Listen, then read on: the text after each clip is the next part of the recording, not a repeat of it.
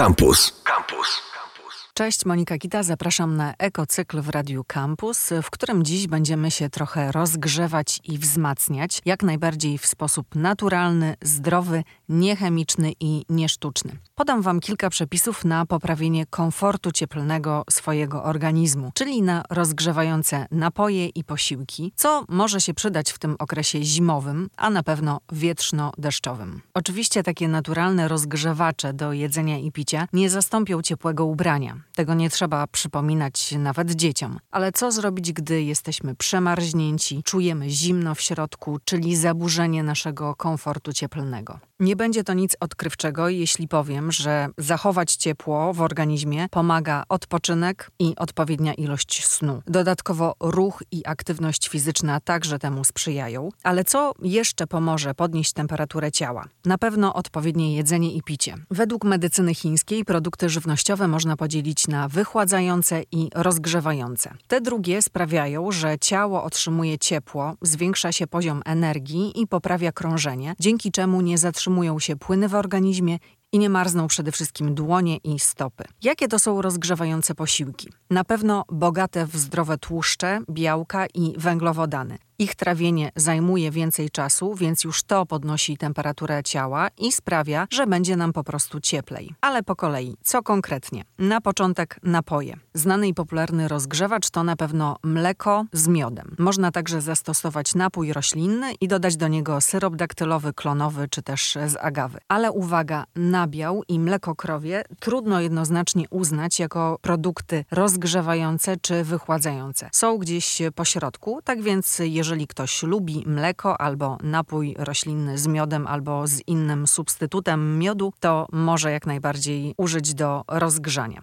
Inny popularny napój, który na pewno przyda się, gdy zmarzniemy, to herbata czarna z imbirem. Imbir ma właściwości termogeniczne, więc utrzymuje ciepło, przyspiesza metabolizm i wspomaga przepływ krwi. Można też dodać do takiej herbaty sok malinowy, goździki, cynamon, kardamon, cytrynę, miód. Te dodatki chyba każdy zna. Ważne tylko, by miodu i cytryny nie dodawać do wrzącej czy nawet gorącej herbaty, bo w zbyt wysokiej temperaturze miód i cytryna tracą swoje właściwości zdrowotne. Najlepiej dodać je, gdy herbata przestygnie do temperatury około 40 stopni. Jeżeli ktoś nie wyobraża sobie dnia bez kawy i potrzebuje dodatkowego wzmocnienia, to może do niej dodać na przykład imbir, cynamon czy miód, bo przecież kofeina przyspiesza metabolizm, a to podnosi zdecydowanie temperaturę ciała. Tak jak wspomniałam, imbir ma niezwykłe właściwości rozgrzewające, więc można z niego przygotować napój. Jeśli ktoś lubi ten smak, to wie,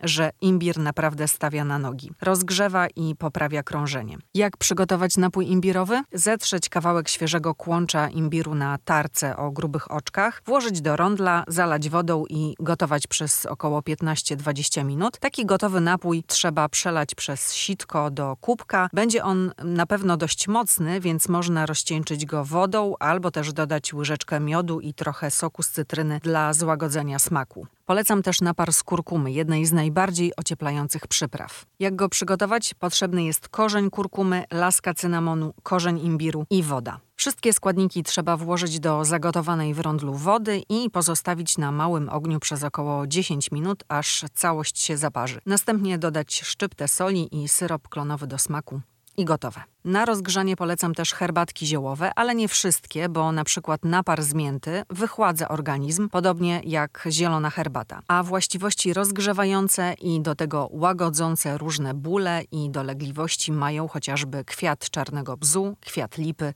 czy nawet szałwia. Ważny jest też czas parzenia ziół. Powinien trwać minimum 10 minut, nawet około kwadransa, czyli dłużej niż w przypadku herbaty, a to po to, aby w pełni wykorzystać ich moc. Zioła można zalewać wrzątkiem. To teraz przejdziemy do jedzenia. Co jeść, by poprawić swój komfort cieplny? Pierwsze skojarzenia rozgrzewającego pokarmu Zupa, najlepiej krem. Można ją zrobić na przykład z marchewki, ziemniaków, białych warzyw, dyni, papryki, batatów i dodać do tego przyprawy: imbir, paprykę w proszku, pieprz czy gałkę muszkatołową. Zupy dla mięsożerców to tradycyjny rosół z makaronem, kapuśniak na przykład z kminem rzymskim, zupa gulaszowa z ciecierzycą czy krupnik na żeberkach. Co jeszcze jeść, żeby się rozgrzać? Na pewno gulasze mięsne i warzywne, leczo, kary, pieczone buraki, marchewkę z groszkiem, makaron czy klopsy w sosie pomidorowym, koniecznie pikantnym. Pamiętajcie, że potrawy na zimę powinny mieć składniki odżywcze, które rozgrzewają. Dodatkowo warto dodać pikantne przyprawy do posiłków, przykład chili, kurkumę czy kardamon. Zimą najlepiej jeść e, warzywa sezonowe, czyli cebulowe, korzeniowe, kapustne oraz strączkowe i unikać na przykład sałatek ze świeżych pomidorów i ogórków, a także nie jeść cytrusów, bo one wychładzają organizm. Mam nadzieję, że te rozgrzewające wskazówki pozwolą Wam przetrwać ten wietrzno-deszczowy czas. Trzymajcie się ciepło, dbajcie o siebie, jedzcie zdrowo, naturalnie, słuchajcie swojego organizmu. Do usłyszenia.